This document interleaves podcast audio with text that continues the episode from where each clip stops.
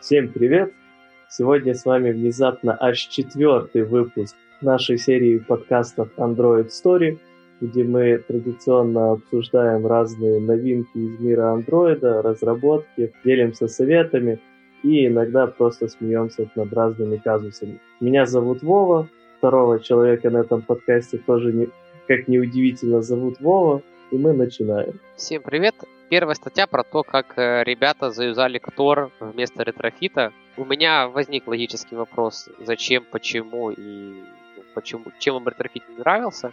И на самом деле тут особо много плюсов от того, что заюзали Ktor не увидел. Если вкратце, суть такая. Ktor это фреймворк для бэкэнд разработки, у которого, естественно, есть функционал REST-запросов, э, ну, потому что это фреймворк для написания бэкэнда, и надо одному бэкэнду надо пинговать другой бэкэнд. И они просто взяли эту часть фреймворка, то есть эти библиотеки, которые отвечают за вот эти HTTP клиент, и заюзали как э, клиент для андроида. Они заоверайдили логер так, чтобы это были обычные андроидовские логи, и прописали тайм-аут. Ну, то есть они сделали все то же самое, что с Retrofit ом, только без Retrofit а и чуть больше DSL добавили. А за основу они взяли CIO Engine, это по факту такой HTTP клиент, который заточен сам по себе под корутины. То есть это как бы если бы OkHttp написали полностью на корутинах. Сериализацию и десериализацию JSON они решили взять стандартную андроидовскую, тайм-ауты выставляются через интерфейс который HTTP клиента.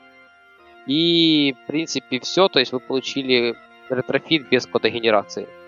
Вов, что ты можешь сказать? А, ну смотри, как я вижу, главный плюс э, вот такого подхода с Ktor ом это то, что ты его можешь использовать в Kotlin мультиплатформе. То есть, э, насколько я понимаю, с Retrofit ом это не прокатит, потому что там идет сильная завязка на JVM. А Ktor же, конечно же, отвязан полностью от э, JVM в этом случае, и, соответственно, можно его использовать в мультиплатформе. Это значит, например, использовать э, одинаковые классы, которые работают с запросами и на Android, и на iOS, допустим. Плюс, кроме этого, они здесь используют, как ты сказал, SEO в качестве HTTP клиента. Но очень спокойно можно сделать, чтобы на Android использовался в этом сетапе OKHTTP, а на iOS использовался там э, их какой-то URL session и тому подобное. Не помню, как у них уже все это нормально называется. Вот. Э, здесь они действительно взяли в логи э, стандартную э, андроидовскую реализацию, э, ну, точнее, стандартный jvm логер. Правда, я не совсем понимаю, зачем. Скорее всего, под Kotlin мультиплатформу уже тоже есть вполне нормальные развитые логеры, хотя, может, конечно, я ошибаюсь, но должны быть. И э, в любом случае, если даже сейчас нет, то со временем появятся. И тогда можно было бы даже Э, более полноценную версию, заточенную под э, мультиплатформу, показать в этой статье. Э, да, сериализация сейчас у них тоже используется JVM, честно не знаю, есть ли уже нормальная сериализация JSON, на, которая заточена полностью под какую-то мультиплатформу, не использует ничего джавового, но я думаю, скоро, если нет, тоже скоро появится. По поводу логера, я понимаю, почему они взяли андроидный лог. Потому что у тебя команда разработчиков, которые привыкла использовать андроидный лог, которые привыкла работать с ним через Android Studio или IDE. Почему для андроида ты взял андроидский лог, это понятное решение. Зачем тебе брать SEO? Ну, то есть, ну, да, ты можешь поменять на OpenHTTP, но я на самом деле не уверен, что как-то тебе HTTP даст какой-то прирост на андроиде относительно SEO. Ну, то есть, за счет чего он тебе даст? За счет того, что он на курутинах? Ну, не особо там тебя, если у тебя там не миллиард запросов в сеть. Если миллиард запросов в сеть, задумайся. А, подожди, я вот не совсем понял. Ты говоришь, зачем тебе SEO, если есть OKHTTP, или зачем тебе OKHTTP, если есть SEO? Зачем тебе OKHTTP, если, если, ты, если у тебя есть SEO? Ну, то есть ты сказал, что вот можно было бы для андроида взять OKHTTP. Что тебе это даст? А, ну, тут а, я говорю просто о такой возможности. А, в целом, я, я никогда не работал с SEO, возможно, окей, HTTP там, и URL Session тебе дадут более гибкую настройку чего-то, или у людей там уже написано под окей, HTTP э, миллион своих интерсепторов, которые они туда хотят засунуть. Просто важно понимать, что вот этот Tor поддерживает возможность туда засунуть именно окей, HTTP. я хотел на это поставить ударение. А, да, вот в таком плане. А, понятно. Не, ну, в принципе, кторный э, HTTP клиент, он поддерживает вообще все, к чему ты в раппер напишешь. То есть э, ты туда вот это вот в HTTP клиент можешь передать вообще любую ерунду. Хочешь сам напиши на, не знаю, там, на тред-экзекьюторах. Ну да, но в случае окей, HTTP этот враппер уже, уже существует. Насчет логинга, да, по сути согласен с тобой. В любом случае, наверное, лучше всего под каждую платформу засунуть свой логер и не мучиться с чем-то расплатформенным. Потому что в Kotlin мультиплатформе это все делается достаточно легко. И еще последнее, что хотел бы сказать, это то, что еще плюс вот этого подхода в том, что используется именно Ктор, который в любом случае поддерживается отдельно, в любом случае развивается независимо от вот этой идеи использования его на мобильных платформах в качестве чего-то на мультиплатформе. Поэтому это тоже плюс, как на меня, такого подхода. В принципе, тут даже если, учитывая, что у тебя это мультиплатформа, ты можешь написать какую-то библиотеку на Кторе, ну, на основе Ктора свою, подтащить ее в любые проекты, даже если там не мультиплатформа, по логике. Ну, не, придется немножко с бубном поплясать, чтобы затащить его там на iOS и всякое такое. Ну, кстати, да. Вполне реально, да. Учитывая, кстати, что у нас еще и есть э, JS мир, то в целом можно написать какой-то стандартный, по сути, такой тонкий клиент без UI, э, который используется и на Android, и на iOS, и на э, обычном веб-фронте. В принципе, есть еще что нам сказать. В принципе, больше ничего. Да, можно использовать. Э, да, не будет кодогена. На самом деле, торовский HTTP клиент, ну, можно по факту написать то же самое руками, просто вместо аннотации тебе придется написать просто руками, там, get, post и передать параметры без кодогена. Но это ничего страшного особо. Ну, да, то, то, там не особо больше кода даже получается. Ладно, на этой статье мы протоптались. А, идем к статье 2 в одном. Две статьи, но тема по факту одна. Это то, что вышло дополнение к Дайгеру, если я правильно понял. Если нет, то его мне сейчас поправят. А, ну, в целом, да. Мы хотим обсудить в первую очередь это Hilt и потом немножко другую библиотечку, которая преследует слегка похожие цели, но в меньших масштабах. Hilt — это в целом замена Dagger Android от Google. То есть, если вы помните, где-то полгода или год назад Google радостно объявил, что Dagger Android это была слегка ошибочная вещь, и мы ее депликейтим. И пообещали, что сделают что-то более крутое, новое, с блэкджеком и легкими инжектами. Вот Hilt и, и получается их ответ. В целом, пока с того, что я про него увидел и посмотрел, мне понравилось. Он нам реально намного проще и без, с меньшим количеством своих уникальных приколов, чем Dagger Android, и при этом также уменьшает в приложениях, которые пишете под Android, уровень разного boilerplate кода, связанного с поднятием даггера. Что делает Fuse? Ну, в первую очередь э, он вводит э, entry point для Android. Это entry point для, соответственно, activity, application, фрагмента, вьюхи, сервиса и бродкаста. А, у меня тут такой момент, тут, тут списка entry point, которые тут есть. Тут есть такое понятие, как view with fragment component. Э, что это? Это имеется в виду, что просто вьюха, который в середине фрагмента имеет в себе, или это что-то посложнее? Нет, нет, нет, нет, нет. Э, тут имеется в виду вьюха, которая находится во фрагменте, но до этого мы чуть позже дойдем. Э, давай начнем, по сути, с такой вещи, что вам теперь ваши, ваш application класс надо будет обозначить чисто собачкой Hilt Android App, и дальше все магически заработает. Э, как заработает? В целом очень прикольно. Ваш, э, после того, как вы это сделаете, начнете делать билд, э, то в процессе этого посмотрим, от чего наследуется ваш application класс, создастся другой класс, который будет Hilt, нижнее подчеркивание название вашего класса, и он тоже будет наследоваться от того же самого класса. И потом на уровне байткода этот класс, от которого наследуется ваш application, будет подменен на, э, соответственно, вот этот класс, сгенерированный хилтом.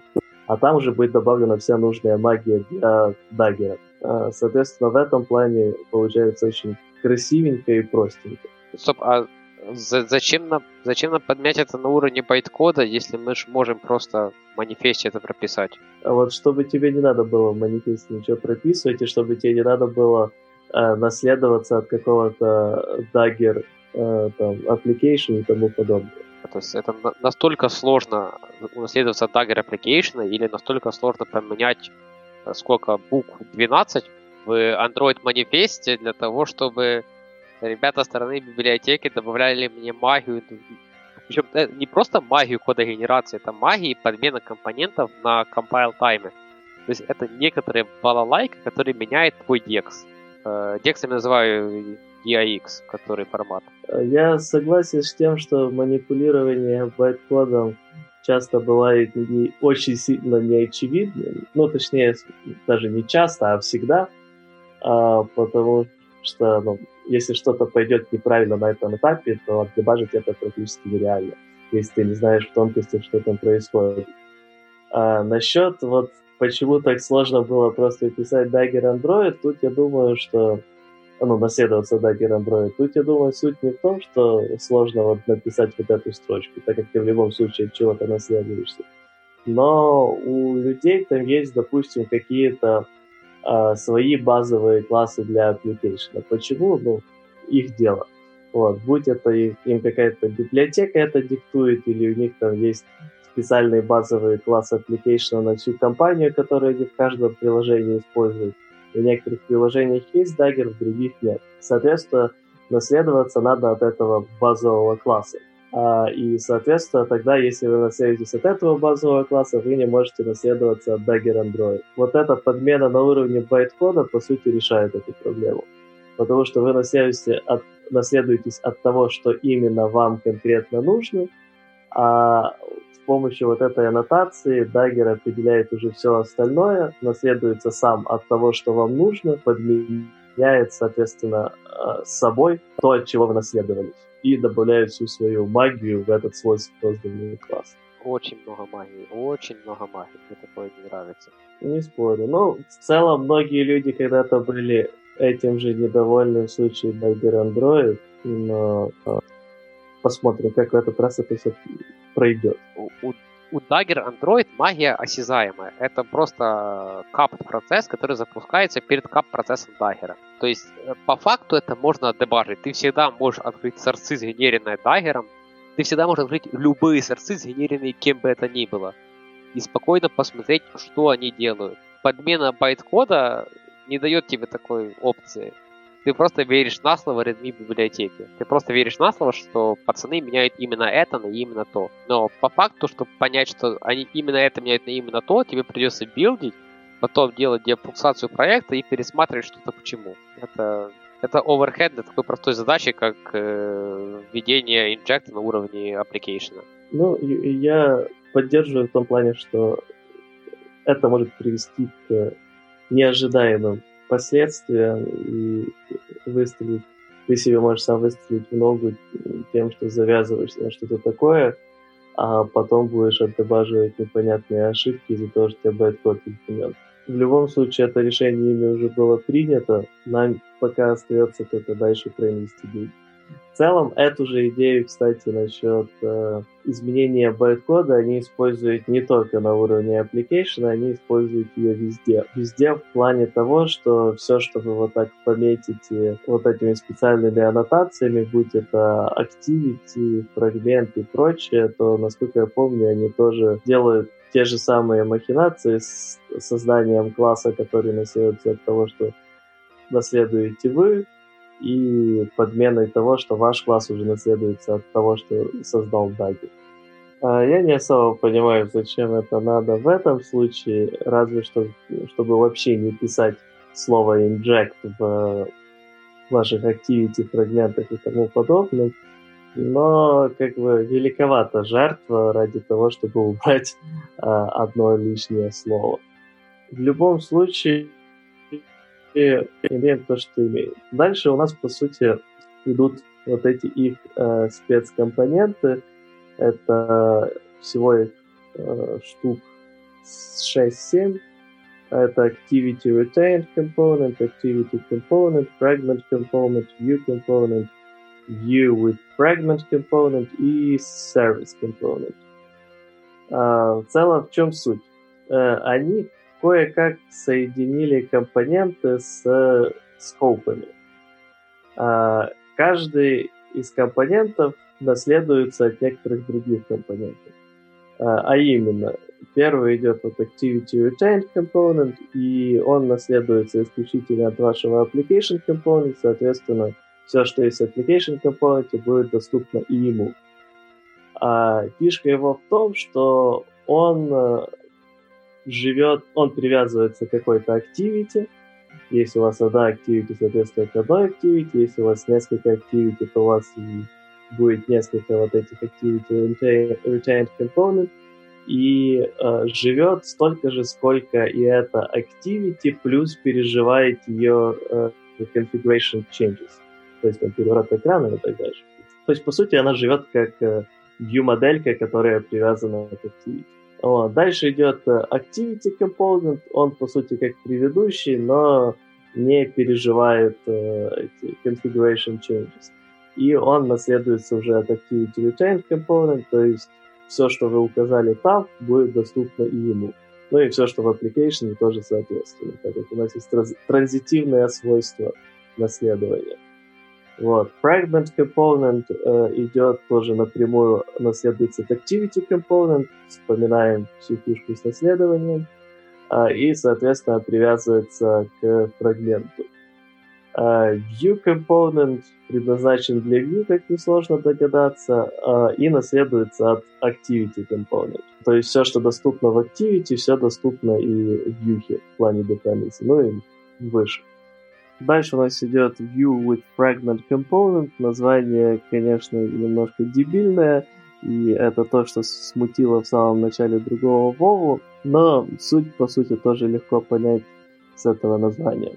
А, а именно это случай, когда вам надо что-то заинжектить в вьюху, э, и у вас есть стопроцентная уверенность, что это вьюха во фрагменте. Тогда вы получаете в этом компоненте еще дополнительно все, все dependency, которые есть у fragment компонента, все, э, все, что есть в activity компоненте, ну и так дальше вверх. А, ну и последнее это service component. Я думаю, учитывая все предыдущие компоненты, так понятно, что он делает. У меня вот вопрос есть, подожди, по поводу вот этих компонентов. Вот мне view компонент, а, он мне, знаешь, напоминает такой костыль, которым не прикры... пытаются прикрыть то, что контекст вьюхи а, какого-то фига не такой же, как контекст activity, соответственно, инжектить во вьюху ты не особо что-то можешь, потому что у тебя контекст э, э, не имеет матчинга с контекстом экрана. Не знаю, нет такой мысли? А, подожди, так а, во вьюхе контекст activity, насколько я помню. А, нет. Ты, ты, почему никто ничего не инжектит во вьюху? Почему, условно, в Android мире не принято во вьюху херачить свои презентеры? Либо контроллеры? Проблема людей. Я инжектил во вьюху, и все а, было вроде бы нормально. На уровне lifecycle у тебя все отрабатывало? А, ну да. А, причем вообще кон- контекст к инжекту. Ну, потому что а, в Android, в Android, именно в Dagger Android, а, тебе вот этот э, привязывался к lifecycle, то есть тебя отвязывался объект, когда lifecycle заканчивался. А, ты именно про Dagger Android? Э, да. Ну, Dagger Android не, не имел у себя отдельного для Vue, конечно, приспособления, но Uh, у него было, как бы, никто тебе не мешал отдельно создать компонент чисто для Vue. Uh, ну, конечно, тогда просто, да, забивал болт на lifecycle. А, ну, то есть вот, по факту, Vue компонент должен решить эту проблему. Ну, да. Которую не решал э, Dagger Android. Да. Окей, тогда мне все стало понятно. В принципе, я согласен, стало лучше. Еще бы они это выкатили в тот момент, когда сказали, что теперь Tiger Android deprecated, цены бы им не было. Ну, знаешь, относительно насчет всей этой херни с Vue стало лучше, потому что меня очень напрягает то, что у нас есть отдельно Vue Component и отдельно Vue with uh, Fragment Component.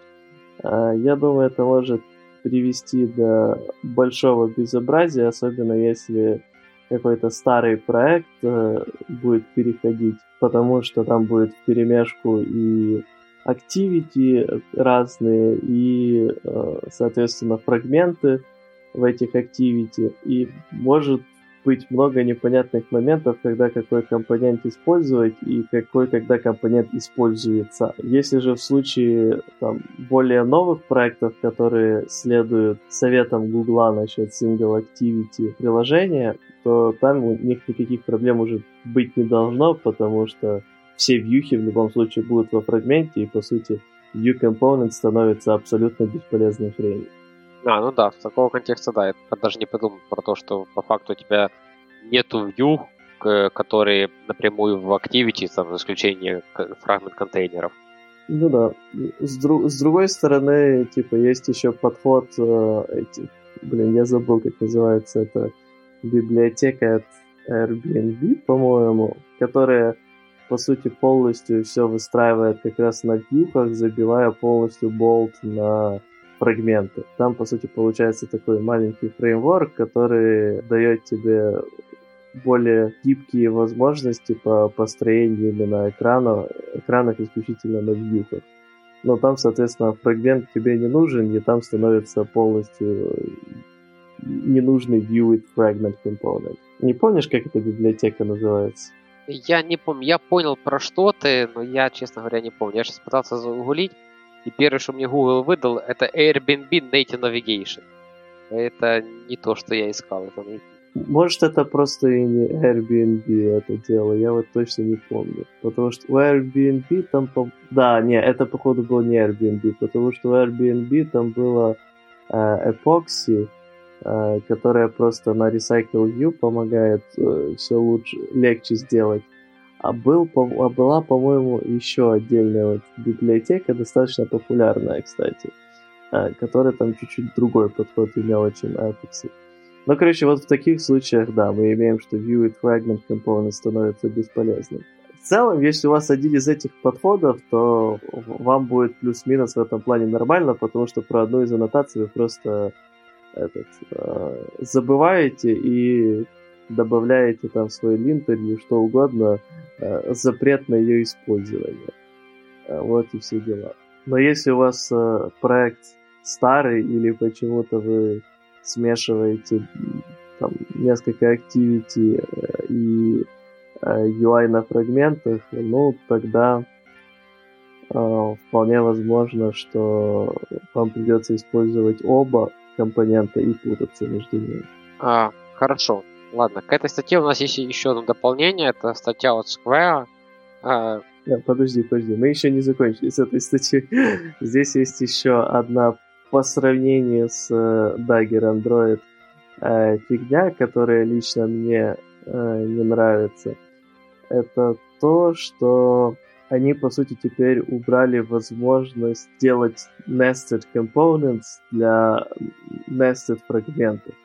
То есть, когда у тебя есть parent фрагмент и у тебя у него есть child фрагмент, то у тебя не получится теперь нормально сделать, чтобы э, у них шарились между собой э, dependency. Ну, то есть, чтобы child фрагмент получал компонент, который для него создан, получал все те же dependency, что были у parent фрагмента потому что у нас есть только fragment component, и он не может друг от друга наследоваться. Поэтому да здравствует э, qualifiers, и вам им придет, их придется использовать э, побольше в некоторых разных случаях. Соответственно, вот всякие те вещи, которые вам бы вы, допустим, делали, я не знаю, там а, отдельный компонент, э, завязанный на каком-то parent фрагменте, и у него были child, пачка child фрагментов, каждый из которых был свой компонент, который наследовался от parent компонента,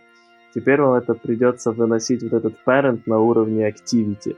и, соответственно, к нему получит, если у вас single activity application, у вас доступ к этому parent компоненту, его dependency получит намного больше э, других фрагментов, чем вам бы этого хотелось изначально. Ну и плюс, опять же, э, если у вас были завязки на какие-то конкретные, там, допустим, фрагменты, то есть там, ну, там, settings фрагмент или там логин фрагмент и так дальше в ваших э, модулях, в байдингах, провайдах и тому подобное, э, то теперь так тоже не получится, потому что там будет просто generic фрагмент и завязаться на какой-то конкретный один не получится. Э, и опять же здесь помогут квалифайеры, чтобы переписать всю эту логику. Э, но в любом случае обидно насчет этого. Вот автор статьи говорит, что это в целом хорошо, но я с ним не согласен. Хорошо. Так, ну, у меня больше нечего сказать по поводу этой статьи. Я недоволен тем, что есть подмена байткода. Вообще не люблю подмену кода just in time, в случае, если это не для дебага. У тебя есть еще какие-то очень важные вещи, которые ты хочешь сказать? Да нет, я единственное, что, наверное, сказал бы, что слишком часто люди очень сильно переоценивают сложность голова Даггера, и не так он страшен, как его рисуют. И в целом, в большинстве случаев, я думаю, никаких вспомогательных библиотек вам и не нужно. Просто подучите, как работают модули, компоненты, сабкомпоненты, и э, все станет на свои места. А вот, кстати, между этими переходами на другую статью я вспомнил еще об одной важной вещи, которую я забыл. Именно то, что теперь э, в этом, в этом хилте также поменяли то, как вы чуть, работаете с модулями чуть-чуть в Dagger. Э, а именно, теперь вы над модулями указываете то, какой компонент вам их нужно установить а не на самом компоненте вы указываете, в каких модулях он нуждается. Очень многие люди часто хотели именно такой подход, поэтому тоже считаю важно об этом сообщить. Тем более, учитывая, что мы сейчас переходим на другую библиотеку, суть которой как раз похожие вещи. Ну, я вот как раз хотел сказать, что Вова считает, что Дайгеру ничего не надо, вот, и что можно обойтись без всего. Я, в принципе, согласен, несмотря на то, что я крайне не люблю саб-компоненты Dagger. Ага, они мне не понравились, как только они вышли. Я знаю, что сейчас уже дела получше, там нет вот этого перехрестных dependency, которые ты полдня махаешься, чтобы понять, почему оно так. Но вот тут человек, известный в некоторых кругах, точнее, компания человека, известного в некоторых кругах, а, это именно компания Square, они не просто считают, что Dagger маловато, они считают, что и вот этого Hilt маловато, и они еще поверх Хилта сделали свой, свою оболочку. Суть ее в том, что, ну, а, тут прекрасная которая мне описывает, что бла-бла-бла-бла, Uh, очень много времени разработчики тратят на то, когда ждут uh, компайла, и как мы в Square об, этим, об этом заботимся, как мы понимаем, насколько это важно. И тут описывается, что каждый разработчик делает 5 шагов, он что-то поменял в коде, он начинает э, синкать проекты, потом это, это добавляет какие-то там даггеры, модули даггеры компоненты, повторяет, и это, в принципе, может быть несколько раз, пока вы отдебажите, если я правильно понимаю, в чем их суть. И они решили навернуть поверх вот этого хилта свои аннотации. Ты же сейчас про вторую статью, да? Да, да. Или это не она? А, тут это ты чуть-чуть перепутал. А, не, они как, оно как раз вообще никак не связано с хилтом это полностью отдельная вещь, которая идет на чистый дагер. По сути, в Хилте уже сделано то, что делается в этой библиотеке.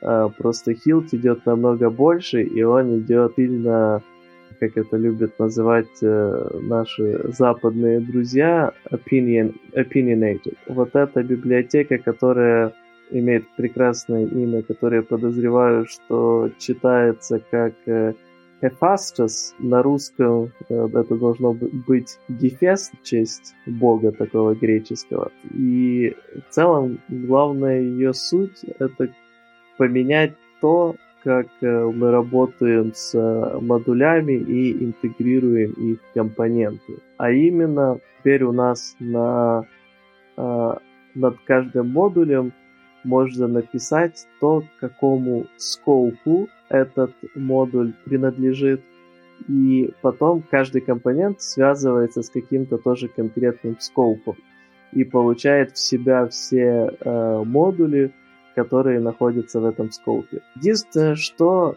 насколько я понял, э, это не тот скоп, к которому вы привыкли в Даггере, который, который аннотация скоп. Э, не знаю, почему они выбрали одинаковые названия, учитывая, что в Даггере уже есть свое понятие скопа, которое немножечко отличается, по крайней мере, как минимум своим видом. Но э, вот такие пироги с названиями Э, в целом, насчет этой библиотеки чуть более детально. Главная суть, конечно, в интеграции модулей в компоненты со стороны модуля, но также разделение главной части интерфейса вот компонента, где указывается все, что вы можете оттуда достать, плюс все inject методы на то, что теперь их можно разделить тоже на несколько разных интерфейсов спокойно, и, соответственно, раскидать там даже по разным модулям. Э, модулям в плане андроидных модулей, или точнее джавовых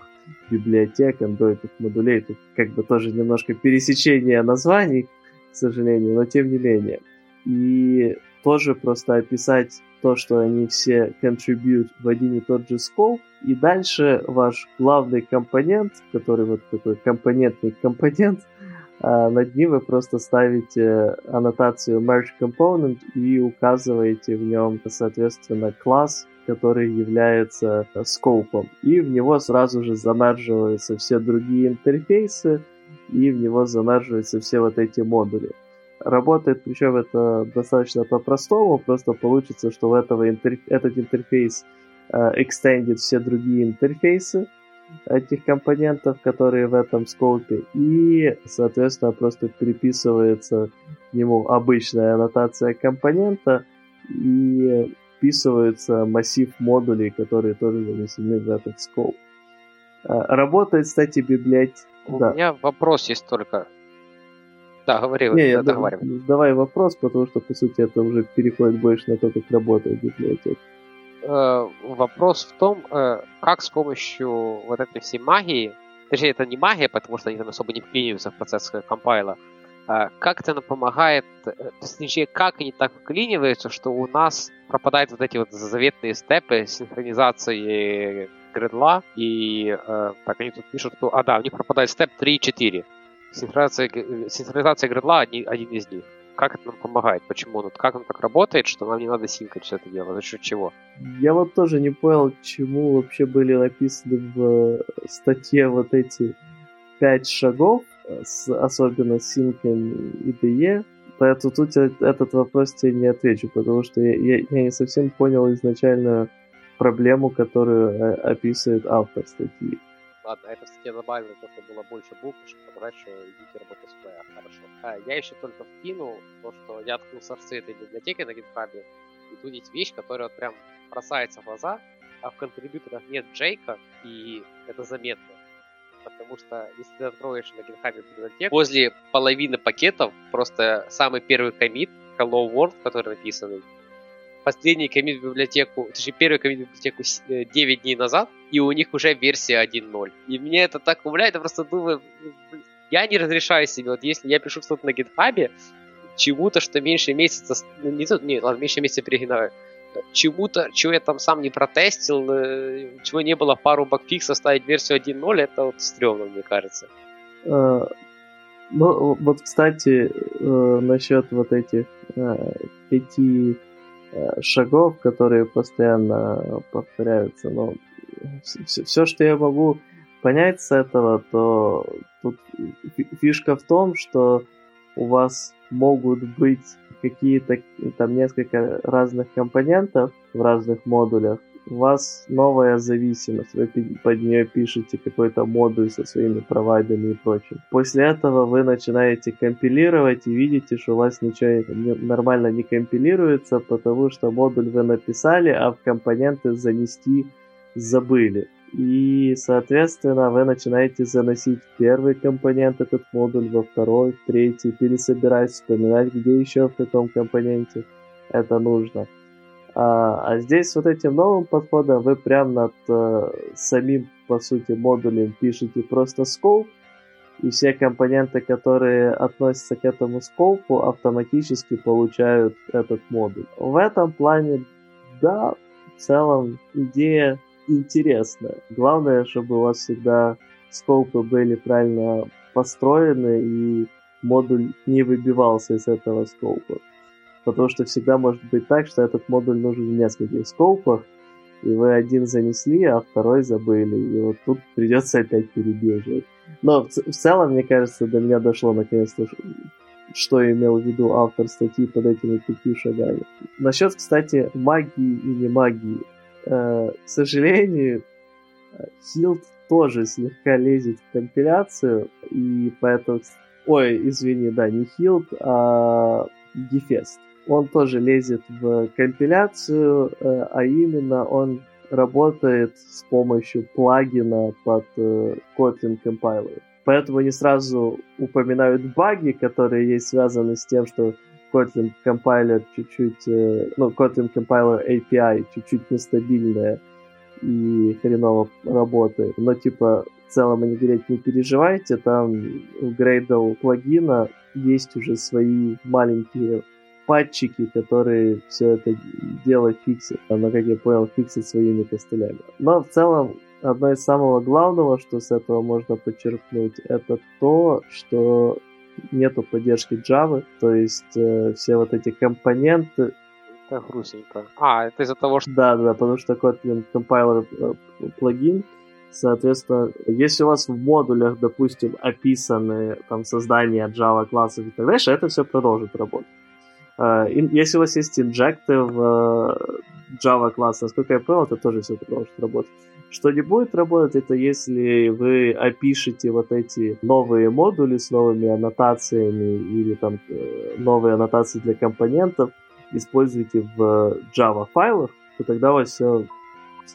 Потому что, соответственно, ну, э, в эти файлы Kotlin заходить запрещено.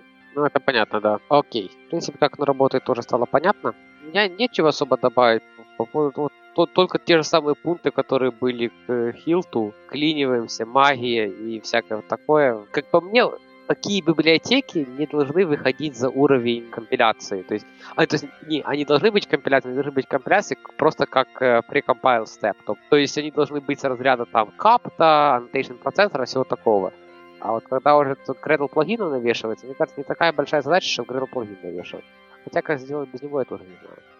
Ну, э, я согласен насчет того, что это все слегка как минимум страшно, когда все дела идут с манипуляцией байткода, с клиния вообще в процессе именно компиляции, а, но не на уровне кода генерации. Но в целом это, мне кажется, последствия мира Java вообще, где люди очень долго и очень часто любят всякие такие магии, легкие и тяжелые, связанные, часто связанные с рефлексией, которые, ну, которая, конечно, не манипуляция байткода, но тоже иногда черт ногу сломит. Ну и даже, даже по сути, манипуляция байткода очень часто встречаемая вещь в многих местах Java мира. И вот, конечно же, в Android она тоже перетекает. Хотя что перетекает? У нас, по сути, тоже это очень давно есть в разных библиотеках. Давай, кстати, на десерт. Мы с тобой смотрели презентацию Apple WWDC последнюю. Да, пицца была вкусная. А, там на и пицца была вкусная, да. Там а, из разных вещей, которые взяли хорошие с андроида, была а, фишка с виджетами. Вот как думаешь, после этой презентации и с того, как на iOS начнут появляться много разных виджетов, популярность, ну, спрос на виджеты на андроиде возрастет? Если да, то насколько сильно? Я думаю обратно, я думаю, что виджеты и на iOS не полетят. Ну, то есть, они там полетят какие-то виджеты, ну, там, не знаю, из разряда значит, время показывать покрупнее. Вот. Это единственный виджет, который у меня на андроиде используется. Я никогда не видел особой популярности виджетов на андроиде. На андроиде они сколько? Года 4, да? Ладно.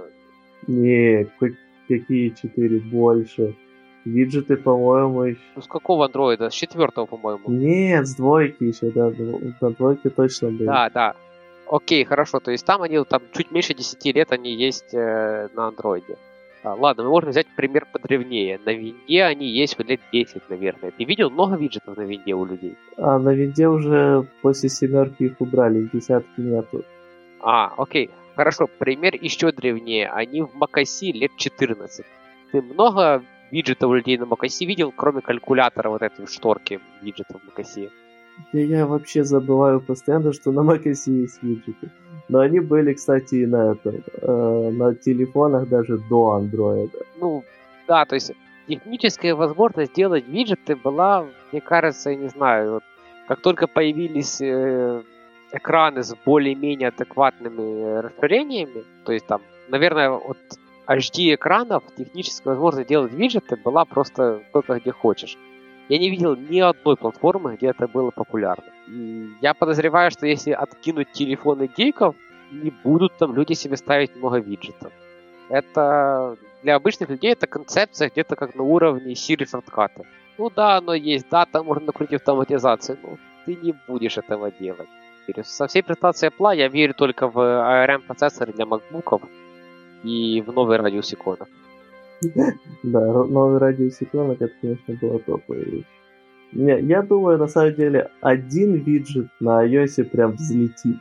Вот, что-то мне подсказывает, что он будет очень популярен. А, точно кто-то добавит виджет, который будет просто прозрачный спейсер, чтобы люди, блин, наконец-то смогли сдвинуть э, эти иконки приложений, которые они постоянно используют вниз, не захламляя весь экран. Возможно. Ну, в принципе, у нас на этом все. Мы можем спокойненько сказать, что мы говорим всем пока. Всем пока.